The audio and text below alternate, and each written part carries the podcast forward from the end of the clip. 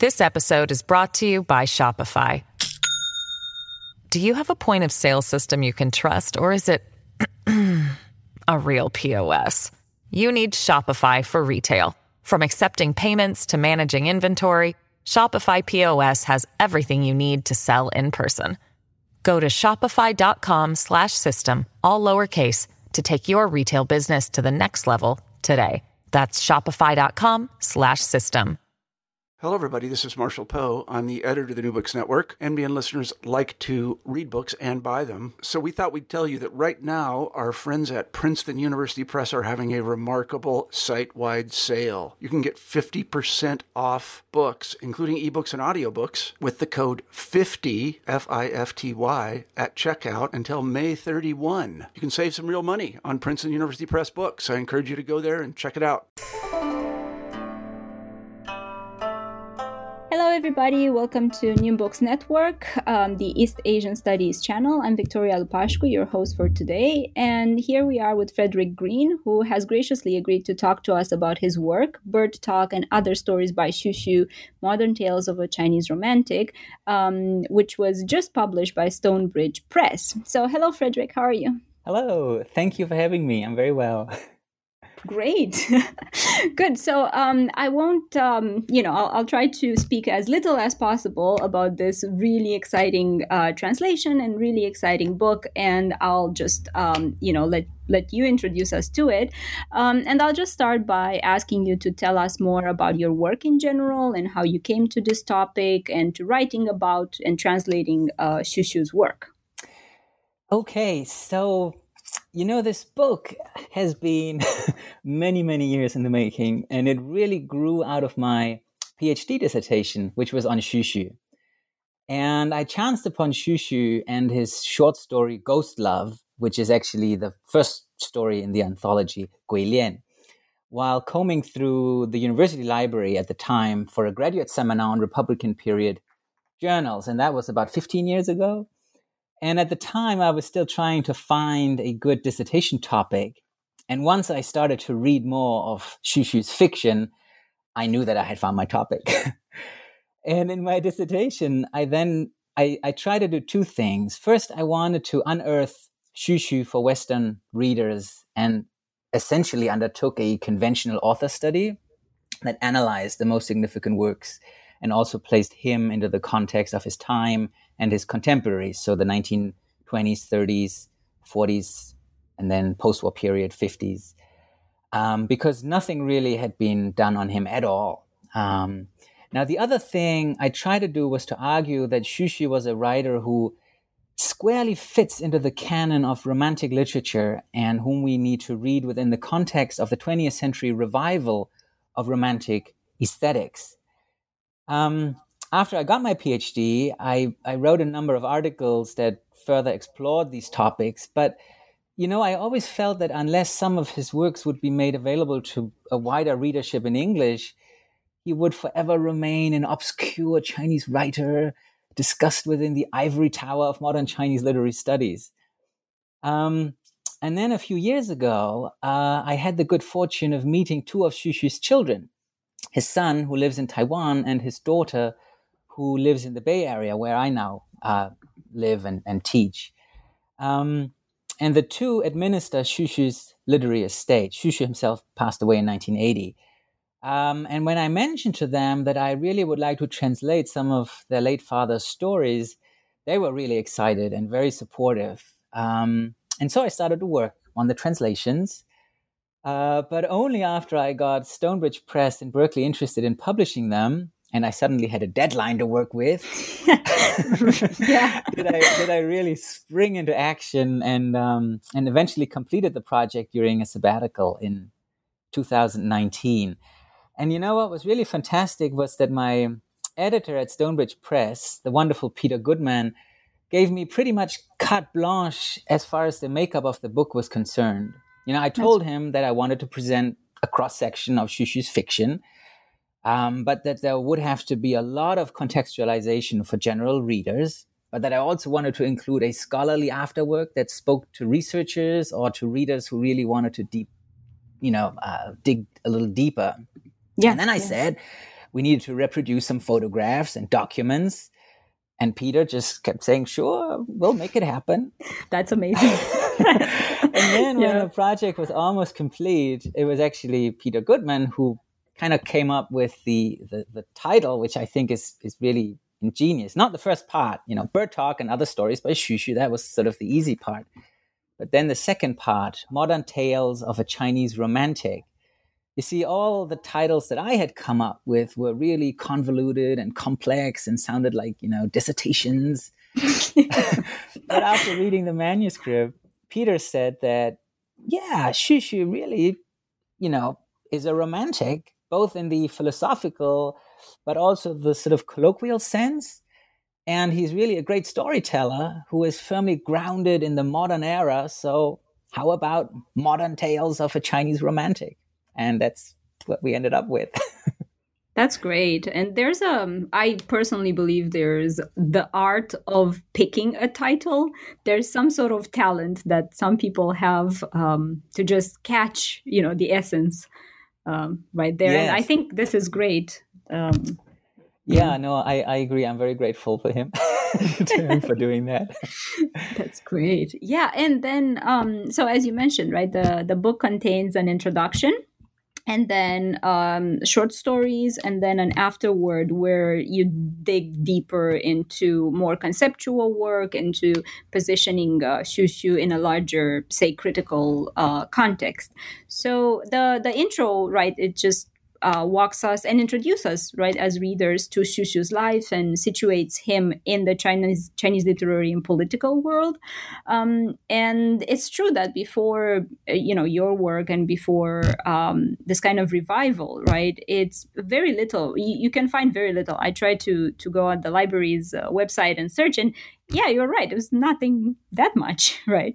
So I think the introduction is really good in terms of positioning uh, the author, but also, you know, it would be very useful for students when you teach such a work, right? So um, with that in mind, I was just about to ask you to walk us through the the intro, if possible. Yeah, yeah. So you know, Xu Xu was born in 1908 and died in 1980, and as such he really lived to see some of the really big social changes and historical events that rocked China in the 20th century. And his fiction, in many ways, closely is tied up with, you know, with those events. That's why, from the beginning, I felt that these stories really needed to be well contextualized and placed into the socio-historical context for 21st century readers, you know, like us and our students and, and, and other readers to really appreciate them. But what made his fiction and, and Xu Xu the individual so interesting to me is that the ways in which he responded through his fiction to China's ideological upheavals of the 1920s and 1930s, and then the war of resistance against Japan that ended in 1945, and then the ensuing bitter civil war between the communists and the nationalists that led to the founding of the People's Republic of China in 1949, and then the national, uh, nationalist retreat to Taiwan, and then finally his own exile in Hong Kong, are in many ways really unique and at times put him at odds with his contemporaries. So um, let me talk um, about sort of the, the three or four big stages in his life really briefly.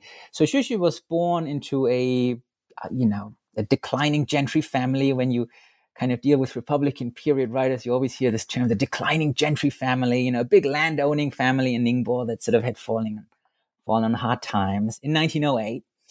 And like many of his peers, he received, you know, an early education that was still very much steeped in classical Chinese learning, but he was also exposed to modern schooling and, and Western ideas that became more widely accepted during the last years of the Qing dynasty and the early Republican period, so the 1920s. In 1927, Xu Xu was then admitted to Peking University, Beijing, Beida, Beijing University now, which was then the country's leading center for progressive social and political ideas. And he majored in philosophy, and he developed a lasting interest in the ideas of the French philosopher Henri Bergson, who had just won the Nobel Prize in Literature in 1927 and who was really all the rage at the time. And um, you know, Bergson's writings on intuition and creativity uh, had a profound impact on on writers everywhere, especially on European modernists such as Marcel Proust, uh, Virginia Woolf, and also came to really impact um, Xu's fictional work. And I'll talk a b- little bit more about that later.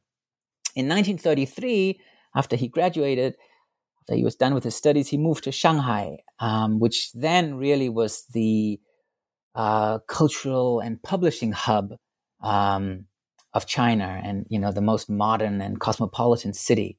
And he began his literary career under the auspices of Lin Yutang, um, a, a, very well-known polyglot writer and critic who ran a number of very successful publishing ventures, uh, literary and, and, and cultural uh, journals.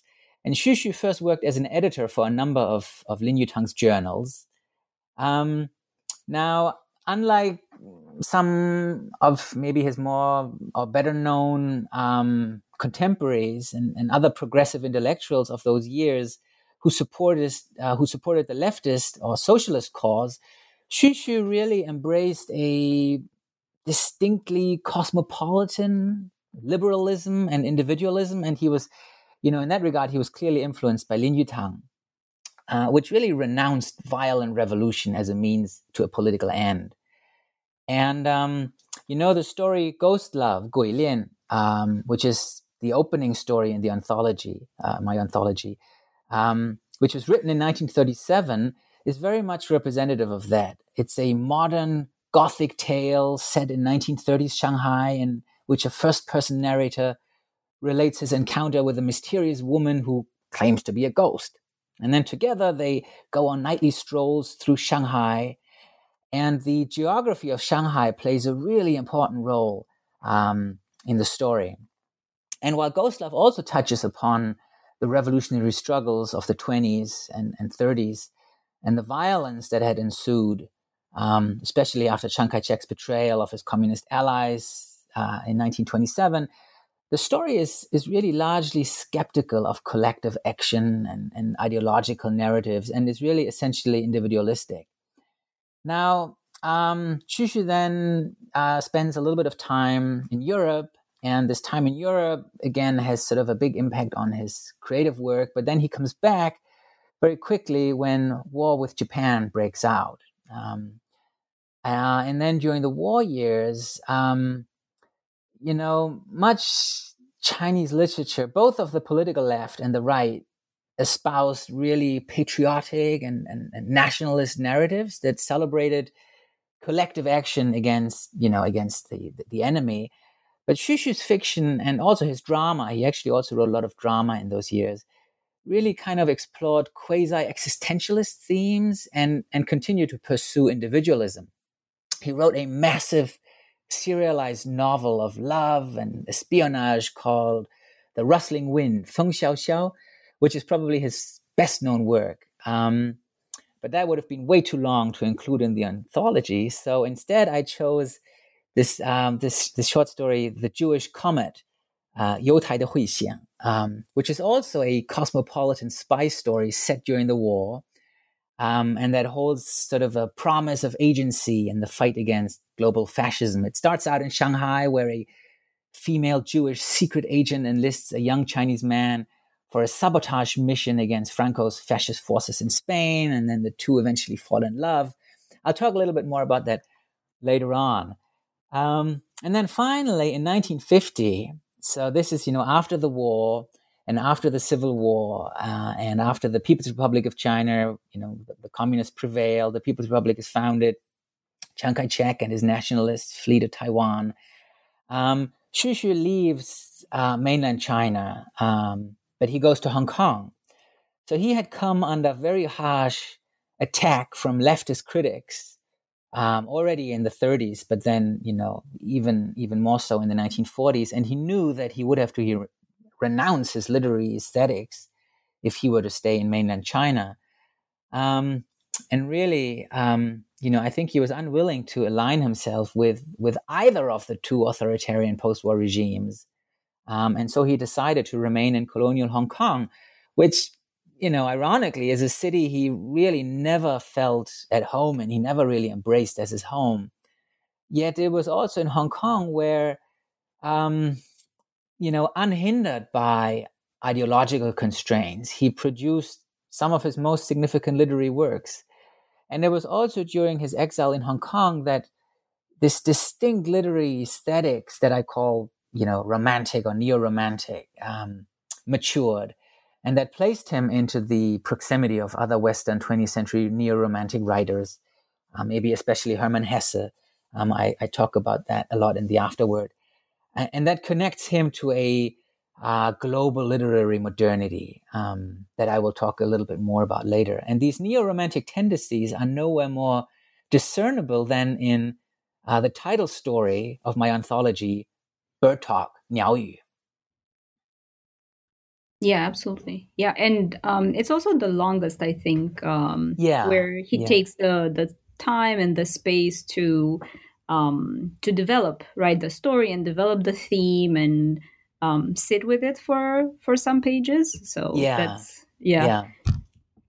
Yeah, and you know the, the stories do appear to to belong to or can be categorized under specific themes. Um, and you know you you mentioned um, tangentially so far um, for example, nostalgia, right, or the idea of of being exiled in a way.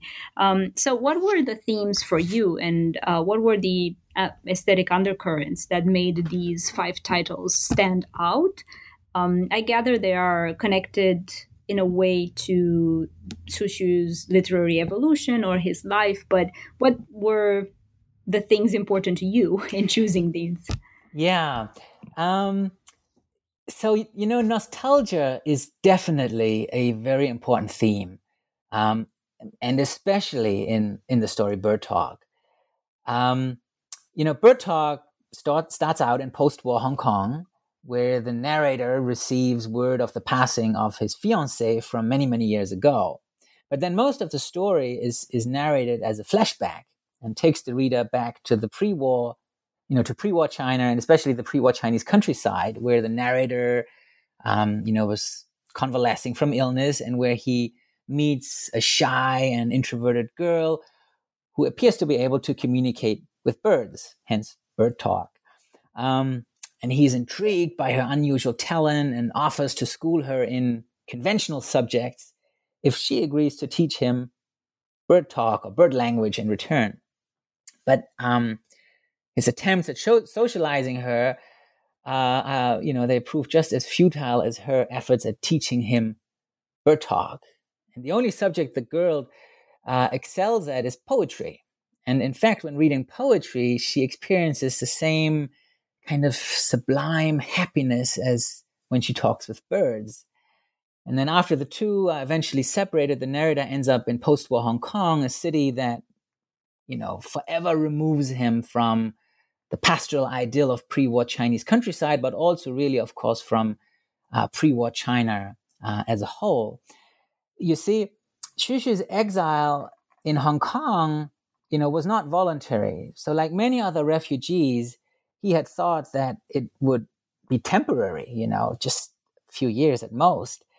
Um, and when he left China in 1950, he left behind his wife and his newborn daughter, thinking that they would soon reunite. However, as the Cold War escalated, uh, you know, his exile became permanent, and he never saw his wife again. He only, you know, very briefly reunited with that daughter um, just before he he passed away in 1980. She was allowed to to visit. Um, so he later divorced his wife when it became clear to him, or to both of them, I guess, that um, her connection with him really became a political liability. Um, you know, the, um, and he, you know, he later married again in Hong Kong, um, and he, you know, he had a new family. But this sense of loss, you know, that really must have been overwhelming. Um, and you know, many critics who, especially you know, who, who, write about diasporic Chinese literature, have commented on the fact that nostalgia and and the yearning for the lost homeland constitutes really the defining characteristic of, of post-war di- uh, diasporic literature in Chinese and this this literary phenomenon is particularly visible in in Hong Kong's post-war literature.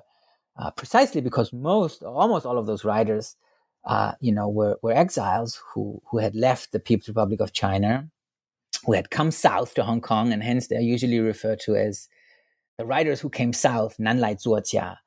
And Xu Xu was just one of them, but, you know, there were many, many others. So, um, you know, Sima Changfeng, Li Huiying, poets like Li Kuang, Zhao Zifan.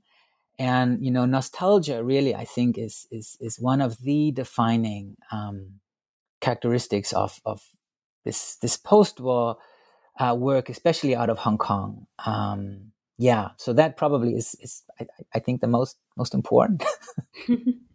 right. And then, you know, it's, um, I mean, would you say that um, the short stories and nostalgia in general are representative of an entire generation, even um, Xu generation, or um, you know, because it does it does seem that a lot of uh, of the people you mentioned and you know others as well felt of this idea of just going to Hong Kong or going um, to other places temporarily and then they will come back. Um, but then times just changed so much and so fast that even if they were to come back, say to their the, the places they left from, things would not be actually the same, right? Yeah, very, very much so. Um, you know, um, so you know the five stories. Um, you know, they span a period of of about thirty years. So I said that you know the selection really is I wanted to give a cross section of Xu's work. So they started in 1937. The last story is published in, uh, in 1965. And as such, they offer the reader sort of a, a glimpse, really, of, of China's turbulent 20th century. And they all represent a different creative period in Xu's life. So we already said that Ghost Love is from the pre war period, The Jewish Comet is from the war years, and then Bird Talk, um, you know, Bird Talk is, is from the post-war years, this this period of exile. And then the last story, uh, the fifth story, when Aheng came to a Gosing Road, um, is from the 60s, and it's sort of about Hong Kong as it developed into the economic powerhouse that we might think of today. But you know, to get back to your question about this this idea of, of, of exiles and whether it's representative of an entire generation, um, so I already mentioned that Bird Talk really engages with the topic of nostalgia for this bygone era, a, you know, a, a, world lost, you know, the Republican period. Um, and so there's another story. So the next story in the anthology is a story called The All Souls Tree by Ling Shu. Um, and it's likewise a story that is really representative, as you said, of an entire generation of exiles, I think.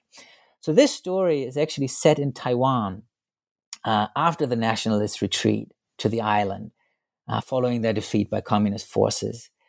Um, and um, its topic, this topic of the story is sort of a death defying love of a young couple that is separated on account of the civil war. One of them is back in mainland China, and the female protagonist is, is in Taiwan.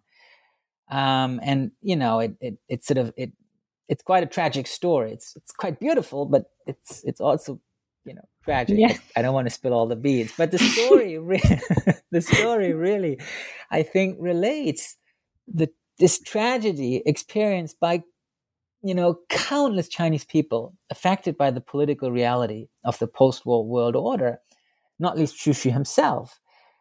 Um, now, what's interesting is that you know at the same time, the story, the All Souls Tree delves into mythical and, and sort of quasi religious epiphanies that Xu often used in his fiction to give voice to his, you know, aesthetic convictions that that art, um, you know, can explore sublime or otherworldly experiences that might offer maybe comfort uh, to those grappling with, you know, the pain of loss and and homesickness. Really, so yes, I think um, some of the stories, and maybe especially, you know, Bird Talk and, and the All Souls Tree, really, I think, would have spoken to, but also on behalf of an entire generation of, of exiles. Yeah. And it's also the, um, I'm sorry, um, the, um, uh, the language element, right? Because you know he does uses these um, religious elements, or he uses the the trope of the spy, or you know the love. Uh, there's always some sort of love relationship that is is happening in the in the stories to give voice or to enable some some feeling or some um, some state to come out through his his prose. So I, I was fascinated about this idea of the language and how it's not just the written word, but all these almost intuitive, as you said, right? And you can totally see um, the philosophic influence on his work, um, right? The intuitive type of communication or longing or you know finding a vocabulary for for um, for oneself that comes um, out of um, Xu Xu's work.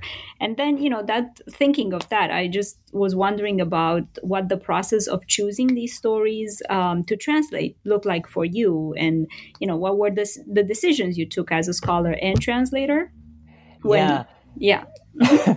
um, th- you know that that's that's a great question. Um, you know, even though Xu Xu was so prolific. He, I mean, he wrote so much. His, you know, his collected works uh, were, you know, they they they numbered fifteen volumes, and that wasn't even complete. Uh, at, you know, when when they were published. Wow. And he's written so many stories, especially short stories. It was actually quite easy to settle on this selection. Um, uh, you know, I had to include Ghost Love, Gui Lian, the first story, because it's probably his most famous short work of fiction, the one that really made him a literary celebrity when it was first serialized in 1937. Um, I wanted to include a work from the wartime period, um, but because his epic, The Rustling Wind, Feng Xiao, this really long novel, was way too long, I mean, that's, um, you know, in Chinese, it's like 600 pages. it wow. was serialized over an entire year in a newspaper. Um, so that was out of the question. That's why I settled um, on the Jewish Comet. Um, and it's, you know, it's, it's a really interesting story, I think, because it also explores the fate of Jews in pre-war and wartime Shanghai, which is another really, really interesting topic, and one that strangely, only very, very few Chinese writers wrote about. Um, you know, we can talk about that um, maybe a little later. Yeah. Um, um now, Bird Talk, Niao Yu, is my absolute favorite story by Xu Xu, so that had to be included. Um, and you know, it was actually also Lin Yutang's favorite story. So Lin Yutang and Xu Xu stayed close until you know Lin Yutang, I think, died first in 19- 76 or 7 uh, and then Xu Xu soon after. So they stayed close, and um, uh, you know, Lin Yutang really loved the story, and um, he he actually trans sort of he, he made a translation of it, but a very uh, free translation, um, and he kind of changed a lot of the cultural elements, which I thought was interesting because he probably thought it wouldn't be appreciated, you know, if it was translated literally. I don't know. Um, so you know, and and and it wasn't widely distributed. Um, so I thought, you know, Talk really had to be included. Oh, and you know, I only just a few days ago I learned that um, it was also the favorite story of the Taiwanese writer San Mao. Uh, oh, uh, this uh, yeah, this right, this female writer from the uh, sort of seventies, eighties, very well known writer, female writer, and yeah you know, she, I, I did know that she and Xu Xu um, were very close. She, he, he sort of became sort of like a mentor figure to her, and they, you know, they frequently communicated. I think he know knew her father quite well. How interesting. Um, and um, I, I was able to see some of the letters that uh, that she had written to him. So um, Xu Xu's daughter, um, the one who administers the estate, mm-hmm. uh, you know, allowed me to see some of these letters, and she kept mentioning to him how much he lo- she loved the story Bird Talk. So that was kind of, uh, you know, really, really interesting in retrospect. Yeah. Uh, that um, so you know, Bird Talk, I, I figured had to be um, included, and then you know, the All Souls Tree. Um, you know, the story about uh, this this couple separated by the Civil War. That was actually included um, in a Chinese language anthology of um, Hong Kong writers from the 1950s that was edited by Liu Yichang. and I thought it would be, you know, it would be good to include a work that had sort of been canonized in the Hong Kong literary canon already.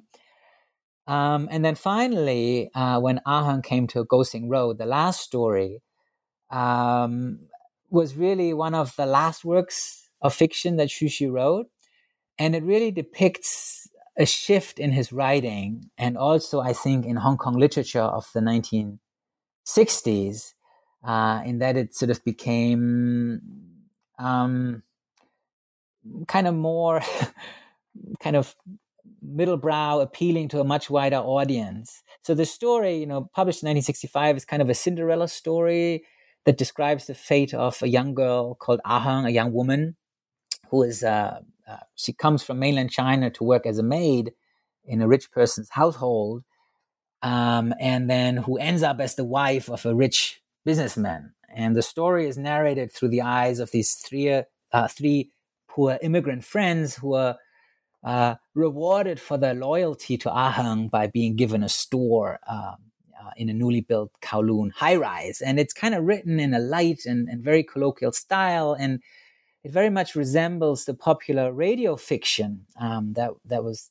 that enjoyed great popularity in Hong Kong in the 50s and 60s. So works of fiction that were really written to be performed on the radio or read out on the radio um, or the kind of story that was turned into movies um, by one of the many studios in Hong Kong in the you know 50s and 60s. The Hong Kong movie industry really takes off, and Xu actually wrote several screenplays in those years. Um, and was involved in the sort of turning some of his novels into uh, into movies. So I thought this last story, um, which um, I think from a literary perspective might might be a little weaker, but at the same time, I think it's really interesting because it it really shows us what sort of you know maybe the Hong Kong, the wider Hong Kong reader public reading public, um, kind of you know would have craved for. So yeah, that's that's kind of what motivated the selection.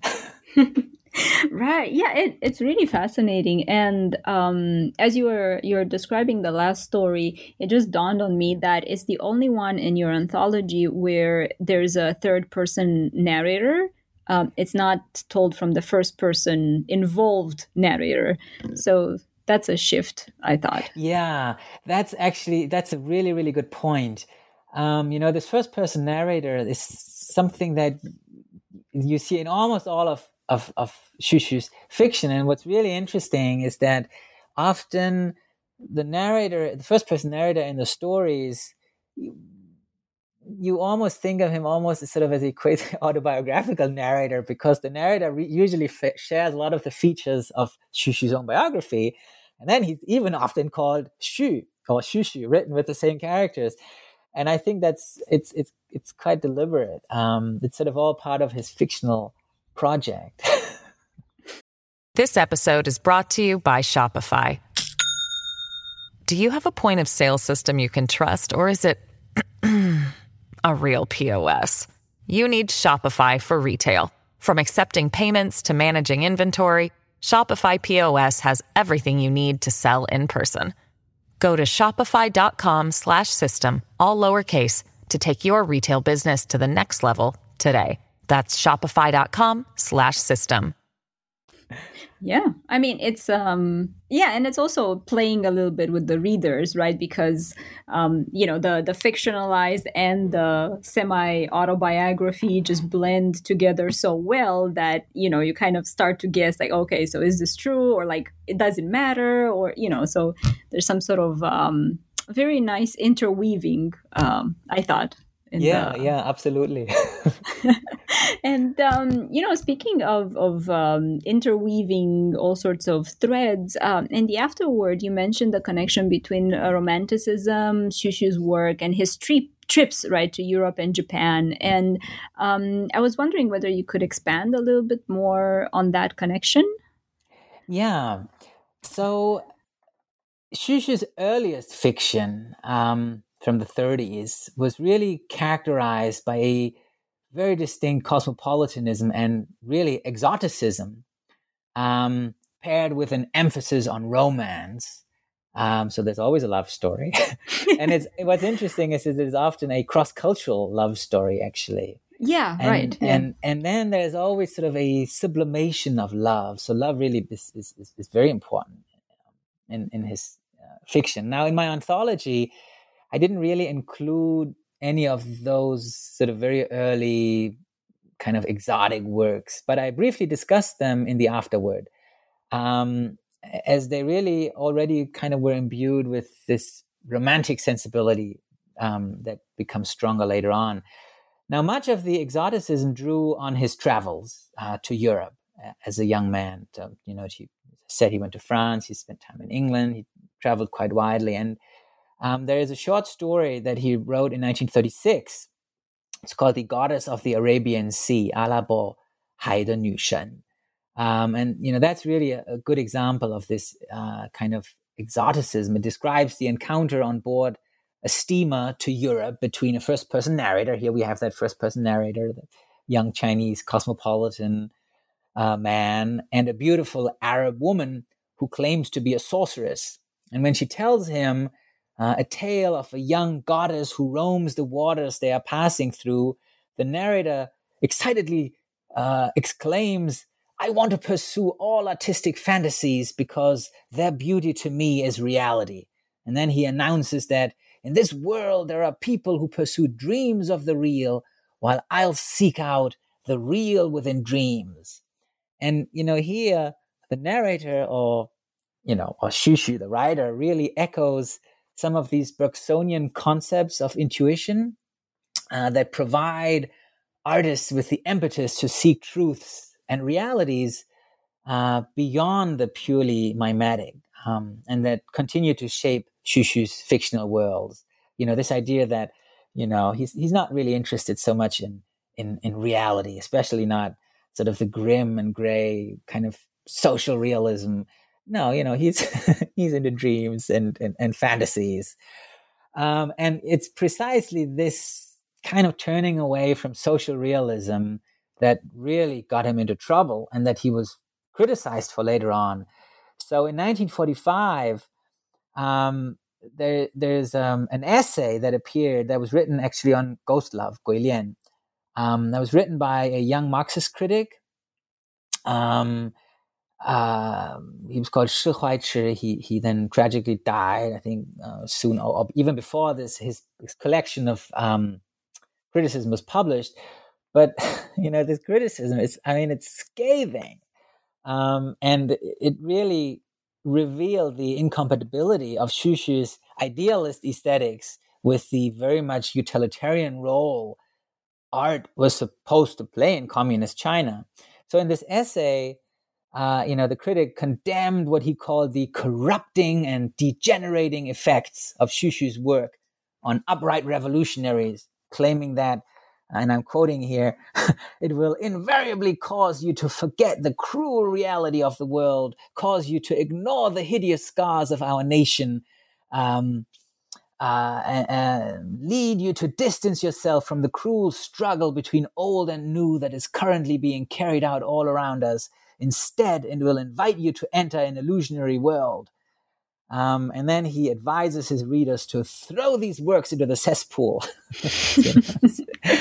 um, and you know what? What the critic clearly has taken issue with was was Xu's obvious rejection of and opposition to social realism. Um, that really had you know become the predominant mode of the literary left, and that you know was promoted in earnest and that later became the you know the new orthodox uh, uh kind of way of writing following the the founding of the PRC and that later then became of course socialist realism. Um, but you know accessing dreams and illusionary worlds and and alternative spheres of reality really had become central to Xu's literary quest.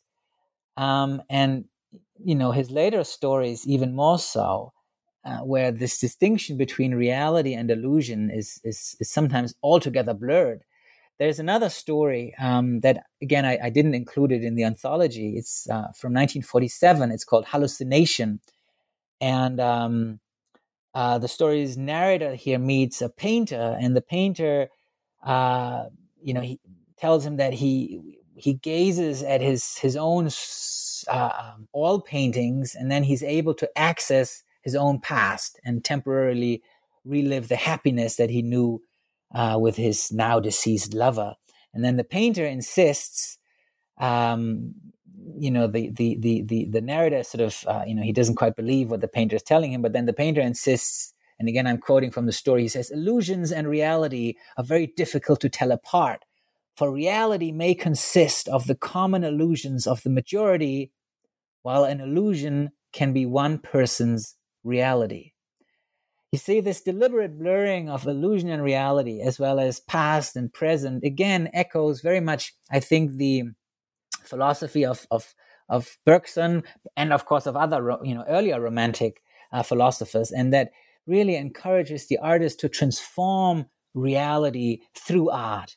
And that became more and more pronounced in, in Xu's post-war fiction. And, you know, we've seen this in Bird Talk and, and we've seen it in All Souls Tree but again, um, it's the kind of work that, you know, would not have been allowed in and wasn't allowed in, in mainland China after 1949.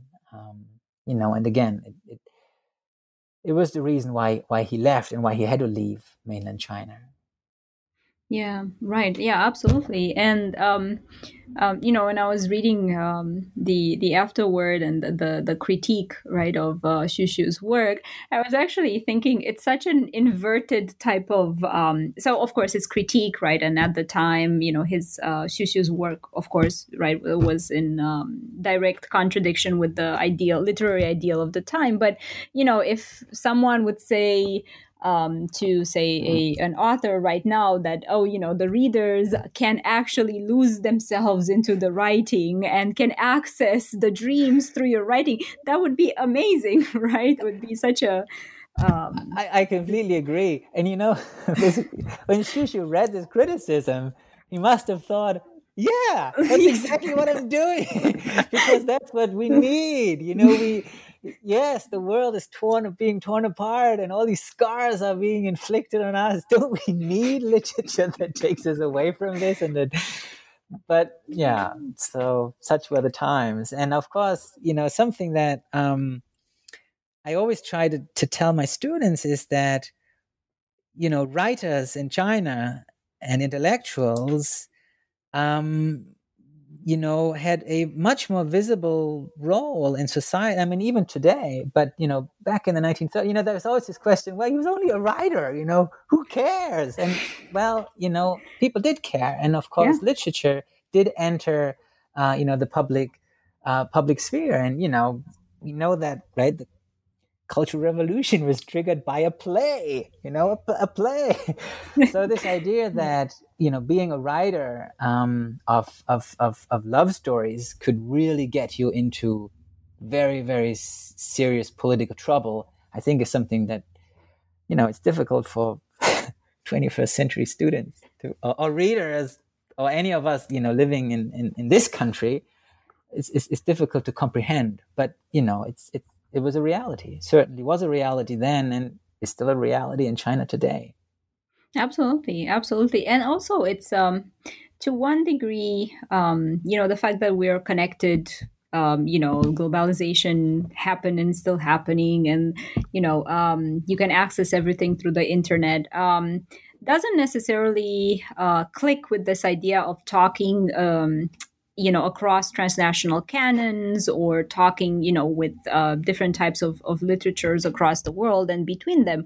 Um, however right so Xu Xu did that and you do mention that his post-war fiction um, right quoting contributes to a romantic transnational canon and constitutes a creative engagement with romantic aesthetics that link modern chinese literature to a global literary modernity right so um, after that i was um, kind of you know thinking of today and connectivity and things like that but more specifically um, i was wondering whether you could tell the listeners more about the connection right that, that specific connection between chinese literature and global modernity um, that Xu contributed to um, whether you think was knowing or unknowingly you know just you know what happened there okay yeah so I mentioned that Xu was very fond of the work of Henri Bergson. And you know, Bergson, Bergson was probably the most widely read philosopher of the, the pre-war years. And, you know, he really had a huge impact on modernist and, and neo-romantic artists everywhere. Um, you know, Bergson himself, of course, was an heir to the romantic philosophers of the 19th century, um, in that he appealed to the artist to seek for truths and realities beyond the purely mimetic. And, you know, like Schelling before him, um, who saw the aesthetic act as the highest act of reason, uh, Bergson believed that the artist had an intuitive ability to enter into immediate communication with an object, uh, with nature, with the self. And this belief in art's ability uh, to, to grant access to truths and realities defined of scientific reason and, and customarily hidden by our everyday experiences greatly appealed to Xu. And, you know, he frequently explored it in his fiction. Um, you know, maybe most visibly in, in Bird Talk. Uh, but Xu's reaction of realism really was quite deliberate and it turned into hostility um, you know, after literature became more and more politicized in the newly founded PRC and, and socialist realism became the only accepted art form. Uh, he wrote an essay in the 1950s, um, and he makes the point that the various contemporary artistic currents, you know, in mid 20th century Europe or, or, or the West, um, but of course, you know, which extended also to, to, to China, like surrealism and symbolism and neo romanticism, existentialism, all came about as a reaction to realism. And again, I quote him, I quote Xu here. He says, Humans have a desire for their own minds to explore dreams and illusions in order to obtain a deeper understanding of reality. This is because, again, he believed among the totality of reality a person can grasp there's nothing like the reality that can be engaged with in one's own mind. Even the external world examined by an individual is nothing but the impressions and experiences that exist in one individual's mind. So, in the afterward, then I, I, I look at some of his works, like Bird Talk and The All Souls Tree, but also a few others that I didn't translate, that really epitomize this kind of literary idealism and then I compare him to a number of other 20th century neo romantics, especially uh, Hermann Hesse, uh, who had gotten the Nobel Prize in Literature in 46 or 1940, I think 1946 or 47, po- the first post war Nobel Prize, I think. Um, and, you know, and, and Xu, you know, he, he was very well read. He, you know, he, he read uh, French uh, and English. He actually spent some time in America. He translated some English. He was very interested in what was going on in the global literary scene. He wrote a lot of essays and, and, and just cultural criticism that were published in Hong Kong.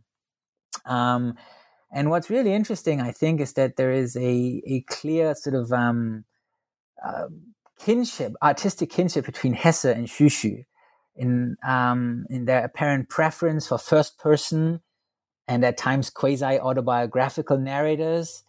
Uh, they both frequently make use of changing narrative perspectives that switch between first and second person narration.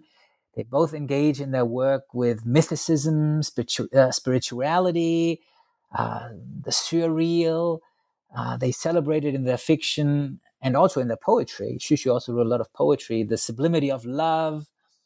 Um, and then, you know, the image of the restless wanderer, which of course is epitomized in Hesse's iconic Steppenwolf, um, really found its counterpart in many of Xu's Hong Kong stories. Um, you know, these these people stranded in Hong Kong um, where they don't really feel they belong, and they you know they're driven by this yearning for for something else, for an, a world or a love lost. And you know, again, something that we see in in, in Bird Talk. Um, now, this idea or this concept of transnational romanticism, transnational Chinese romanticism, is a concept I borrowed from uh, the critic and philosopher Michel Löwy, a Brazilian uh, uh, literary critic, who has written on the global romantic revival in the 20th century, a book called um, Tide Against Romanticism, I think. I'm blanking out on the title here. Uh, Löwy you know, he believes that romanticism really is a, a Weltanschauung or a worldview um, that may be expressed in quite diverse cultural realms, um, you know, many of which we haven't previously kind of included in, in, in the canon of romanticism. And I kind of argue in the afterword that Xu's fiction clearly possesses the virtues of enabling the critic to recognize the cultural multiplicity of romanticism uh, that, that Löwy kind of um, uh, uh, mentions. Um, but, you know, to describe Xu's aesthetics as a form of transnational Chinese romanticism really is, is above all a, you know, a heuristic gesture. Romanticism, I think, uh, as a conceptual tool can help us discern the shared features and preoccupations of a set of 20th century texts that all respond to similar historical circumstances in similar ways. And it's through the lens of this redefined romanticism then that Xu's work really partakes in what Löwy describes as a highly diverse global literary modernity, and that Xu's readers were and maybe still are able to find you know, metaphysical sanctuaries from their mundane existence and, and, and various challenges to their lives.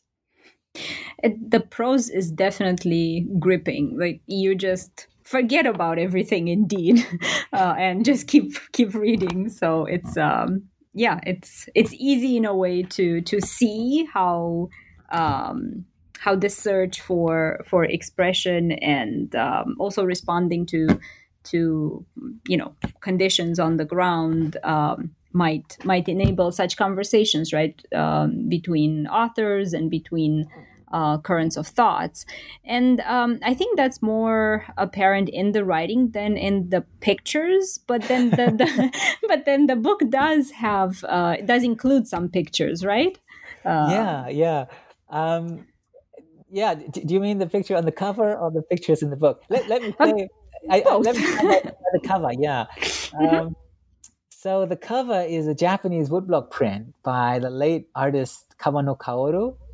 Yep. When I first saw it, I could not believe how fitting a visual rendering of the story Bird Talk it was. And listeners probably now should pause and they should Google the book and take a look at the cover. which, mm, it's amazing. yeah. It's a girl sitting against a dark background and appearing to, you know, converse with a bright yellow bird that sits on her knees.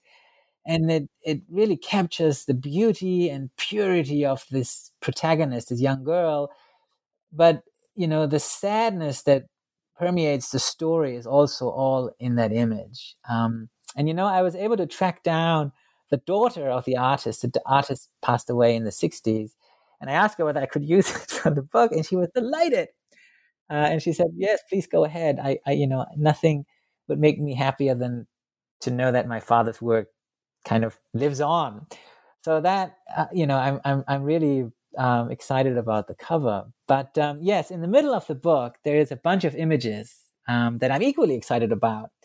So the first one is a map of Shanghai from 1932, and in the um, you know on the side, I kind of I, I I listed all the places that were mentioned in the different stories because the street grid of Shanghai was really important to Chinese modernist writers uh, of the 20s and 30s. Just you know, just like this, the, the the the grid of Berlin or Tokyo was important to modernist writers in Germany or Japan.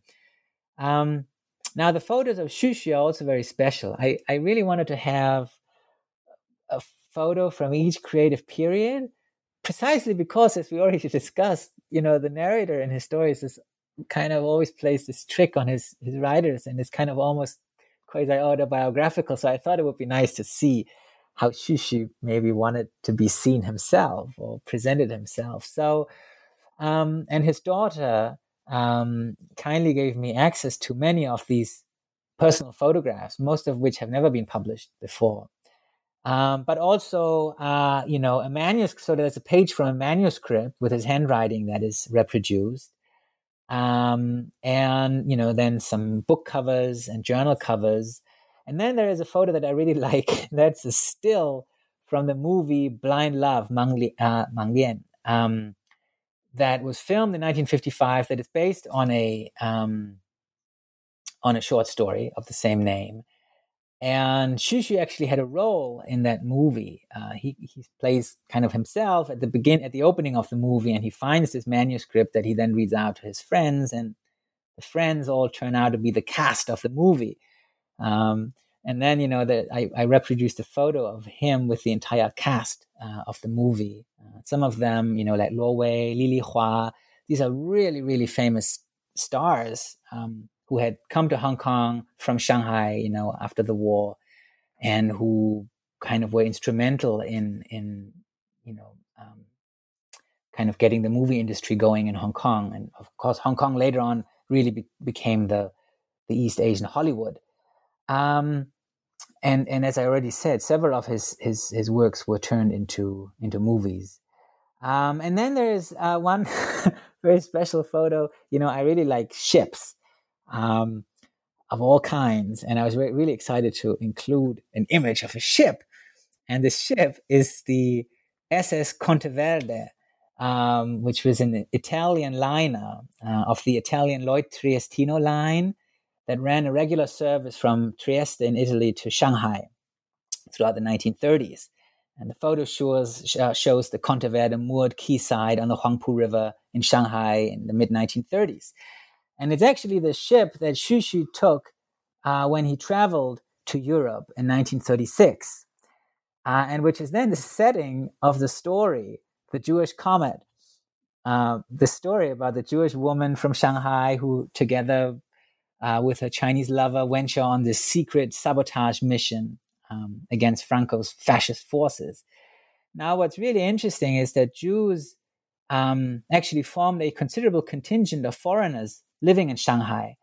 Uh, some of them were Baghdadi Jews who had come uh, with the British following actually the Opium Wars already in the late 19th century. And then others were Russian Jews who had fled the homeland following the, um, the revolution and the Civil War.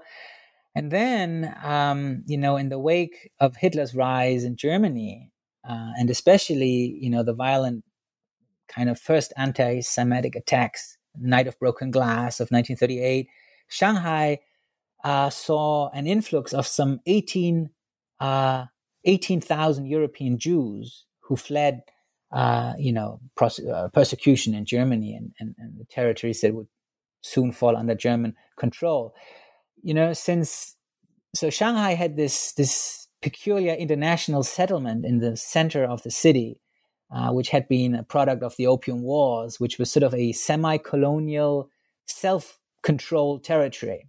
So it was under foreign jurisdiction. Um, and you know this this international settlement uh, was one of the only places in the world where you didn't need a visa. So if you could get to Shanghai, if you could get a, a ship to Shanghai, you couldn't be turned back. So Shanghai became one of the last safe havens for Jews desperate to, to, to leave Europe. And incidentally, this ship you know, the Italian liner Conteverde and the sister ship Conte Rosso that sailed from ports in Italy that was, of course, an Axis uh, partner of Germany. So it was possible to go to Italy. They, they played a crucial role in helping many of those Jews reach Shanghai. Um, and that's why I, wanted to include this photo of this ship. That's fascinating. It's uh, and you know it does tell a story that somehow um, Xu touches upon, right? So the the history of the the Jewish population in Shanghai, but you know it's it's kind of creeping into the story, but then with the picture you can actually tell um, a more broader, right, um, kind of context, um, and also you know harken back to to histories of connection and shipping and you know um yeah immigration yeah. and so on so yeah, yeah. and um, I know there's a lot to to say here, but you know, I was wondering whether there's anything that you'd like to add that we have not touched upon so far. Um, yeah, j- just a couple of things. Um, I mentioned that you know Xu really was incredibly prolific. His complete works when they were first published, consisted of his 15 volumes. And while most of it is fiction, several volumes are actually dedicated to poetry, drama, prose essays, literary criticism. Um, and you know, while I hope that my anthology provides a somewhat representative selection, at least of his fiction, it's you know by no means exhaustive. And what I regret a little bit is that I didn't include any poetry. Um, now, some of his poetry was actually translated by the late Kai Xu in his important anthology, 20th Century Chinese Poetry. And it's kind of funny. Kai Xu was the founder of the Chinese program at San Francisco State University, where I now teach. so it's kind of, again, coming full circle. Yeah. Um, but you know, when Xu Xu was chairing, uh, he, he later chaired the Chinese program at Baptist University in Hong Kong, and he started to write a history of 20th century Chinese literature, which he sadly could not complete because of his untimely death. So, um, you know, in a way, um, I really only show one facet of of of Xu's work, and there's you know there's so much so much more in a way to, to this to this writer and intellectual. Um, but I, I quickly wanted to follow up on, on an earlier question that you asked me, namely whether these stories are representative maybe of an entire generation and whether they spoke and maybe still speak to readers. Um, you know, even though these stories are now well over 50 years old, most of them, they strangely, I think, still seem to resonate with readers. So uh, his complete works were actually just recently reissued in both China and Taiwan. Uh, and and Xu has seen a real resurgence and interest in, in, in the Chinese speaking world. So Ghost Love was turned into a play in Shanghai a few years ago, into a chamber opera in Hong Kong, and then a couple of years ago, the famous uh, Shanghai writer Wang Anyi actually turned this spy novel, The Rustling Wind, Feng Xiao Xiao, into a play in Shanghai. So there's definitely something that still resonates with, with Chinese readers.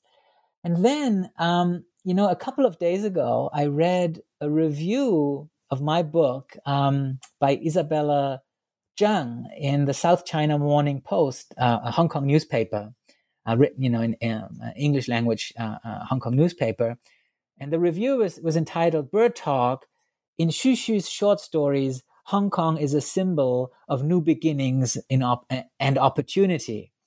And what I thought was really interesting is that, you know, in her review, she makes every story, each of these five stories, somehow relevant to Hong Kong of today. She sort of makes a connection to, you know, the situation of Hong Kong today. And she kind of reclaims Xu for Hong Kong. And that's so interesting because Xu himself never really felt at home in Hong Kong. And he did not like the city and he didn't like its commercial culture. And he thought of it of a as sort of a cultural desert. But at the same time, you know, Hong Kong was the only place where he could go. He was a writer who wrote in Chinese, who needed an audience, you know, he needed a readership but he had fallen out of favor with his regime, you know, the new regime in, in Beijing, in mainland China. He hated Chiang Kai shek's regime in Taiwan. And, you know, he found, he did find a home in Hong Kong. Um, so I, I think, you know, his fiction really speaks to readers who find themselves in a tight spot and who are in need of hope or solace or maybe just distraction um, you see, Xu's most famous literary work, his wartime spy novel, The Rustling Wind, was published amid the chaos of World War II. Um, and I think it really gives solace to his readers. And it's almost a strange coincidence that this English language debut now falls into the middle of a global pandemic. Yes. Um, but it's also quite appropriate. As we discussed, his works often provided solace to his readers in times of hardship. And, um, you know, maybe these translations can achieve something similar uh, at this challenging moment. Um, I'd be humbled if they did, if they provided some solace and entertainment to readers. So I'm sure, I'm sure. And, you know, it's, um, yeah, the, the, the whole book is, is just marvelous. And, um, I full-heartedly recommend it to everybody uh, who wants to to to read and you know just find everything that you said right either it's solace or it's um, you know just satisfying curiosity or you know kind of preparing to teach or anything anything of that or you know trying to find some sort of um, you know personal connection in time in troubled times or you know just um, everything is there um, in in in the the anthology. Um, so I think we have taken a lot of your time, and uh, you know I, I don't want to take more of it. But before ending the interview, I wanted to ask about what you're working on right now. What are your current projects? Oh well, um, you know, there's of course always more Xu to read, but at this time it's kind of I never get tired of reading him. But I think um, you know I, I I also work on you know I like working on other things too. I've worked.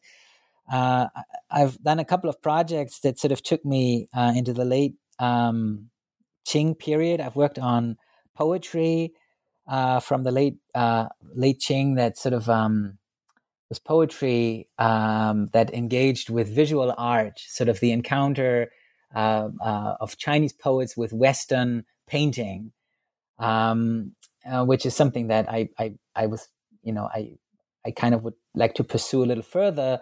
But this interest in Qing Dynasty poetry has has then led me to um, 19th century poetry written in Chinese, classical style poetry written in Chinese, that was actually written by Japanese colonial officials uh, in Taiwan, uh, which is sort of my my newest project. I'm looking at these uh, classical style Chinese poems um, that were written by Japanese colonial officials in Taiwan at the beginning of the colonial period, uh, which is kind of ironic. Which you know we sort of think of this as the beginning of um, kind of uh, Taiwanese modernity, right? The beginning of the colonial period, Japan bringing modernity to the island. But this first encounter with Taiwan was kind of processed by these Japanese officials by way of classical Chinese prose, which they, of course, were all um, you know proficient in and, and and and knew how to write.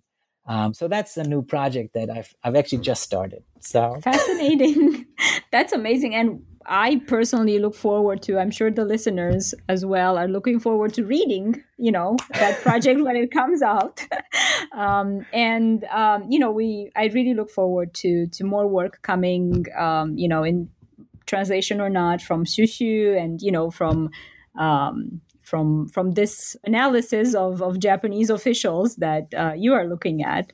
And with that, I want to thank you very, very much for talking to us today, Frederik, and wish you good luck with the new work.